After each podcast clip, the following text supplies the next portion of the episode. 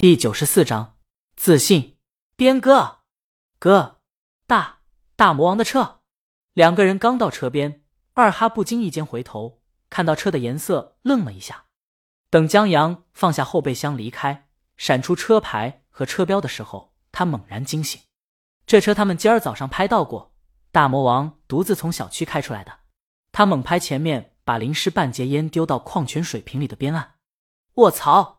边岸回头看了一眼，匆忙上车，腿磕到了车上生疼，可他动作一点儿也不马虎，利索地拿到相机，隔着前风挡玻璃咔嚓拍一张，然而只拍到了江阳上车的背影，车很快开走了。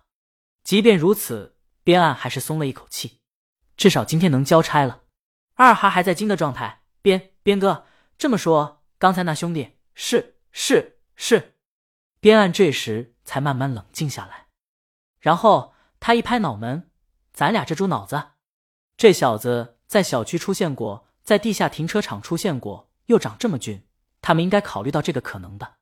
二哈回想一下，觉得还是昨天见到他时，他脏兮兮的衣服和手里的烤面筋把他们迷惑了。不过这颜值和人品，作为粉丝，二哈是认可的。边岸揉了揉腿，你认可有屁用。二哈关心地问，边哥，你没事吧？没事儿，你爱开车？边岸看了看相机里的照片，虽然看不清人什么样，但身高年纪能锁定下来。下班回家吧，他说。上车以后，李清明把纸递给江阳，头怎么湿了？江阳把刚才经历说了。他拿出手机发送给侯斌，刚才我看到一个外卖小哥摔了，不会是你吧？滚！侯斌回得还挺快，盼我点好。那你慢点，放心，我的车技杠的。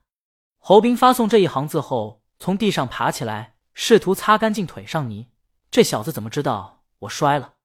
江阳这边刚发了消息，周浩就打过来了电话。江阳！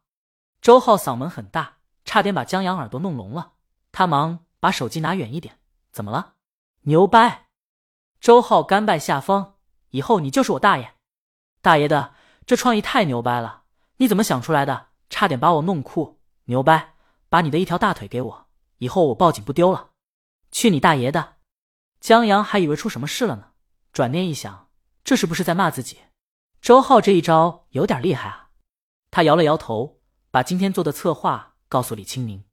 他深怕李清明觉察不到这创意的好，尤其认识不到这个创意用到花店宣传短片上的精妙，因此把他写的剧本从头详细的说了一遍，甚至于有些絮叨，说得还口渴了，他还不忘解释下这中间的穿越关系。李清明时不时的一声。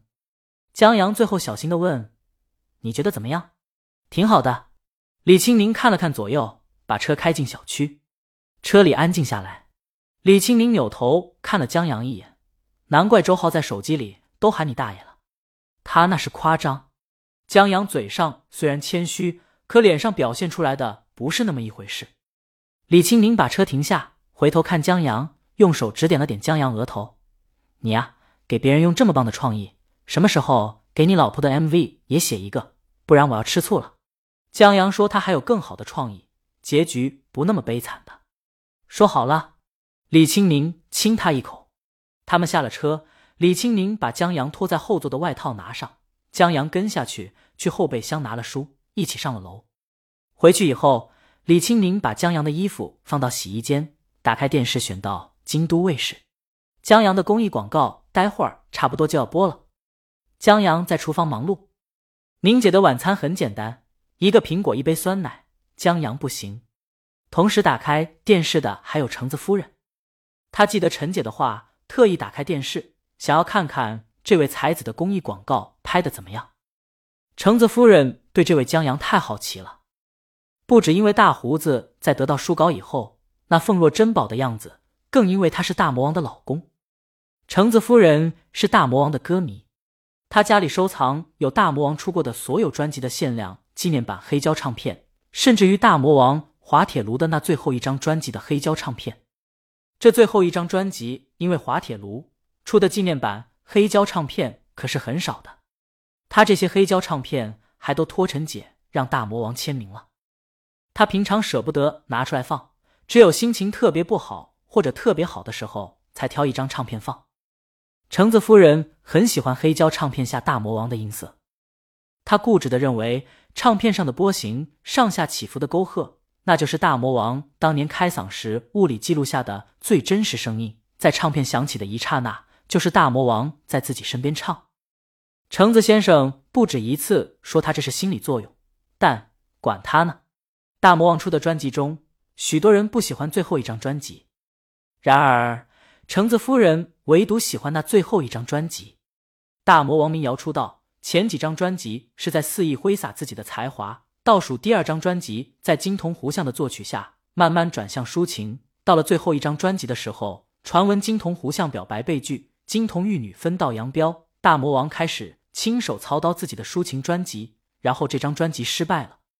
许多人认为这首专辑失败就失败在为赋新词强说愁，可橙子夫人最擅长抬杠，喜欢从相反的角度去看这个问题。他觉得这张专辑同大魔王的第一张专辑同样重要，因为这张失败的专辑写满了大魔王对于爱情的憧憬、误解、不懂，以及本应属于他那个年龄的青涩。以前的专辑，大魔王才华横溢，精彩绝艳，人在天上飘着，不属于凡人。可这张专辑让橙子夫人知道，大魔王在他这个即将步入不惑之年的中年人眼里也是个小女孩。现在昔日的小女孩长大了，也知道爱情滋味了，写得出至死不渝去调侃爱情，唱得出传奇去宣告爱情。他倒要看看究竟是谁把大魔王最弱这一项给补全了。橙子先生递给他一瓶从刘涛处拿回来的精酿，我都忘记咱们家有一台电视了。橙子夫人也感慨，是啊，好久没看电视了。他们更想不到的是，好不容易打开一趟电视，竟然是在等这看广告。橙子先生有些哭笑不得，这体验还挺别致的。橙子夫人看着电视，你别说，这个广告还不错。橙子先生同意，这碧云涛广告有点意思。他在有了两个孩子以后，很能体会电视上那兄弟在不断叫孩子回家吃饭时，那一双眼睛中熄灭的光和生不如死的表情。伺候俩孩子真难，更不用提那么多孩子了。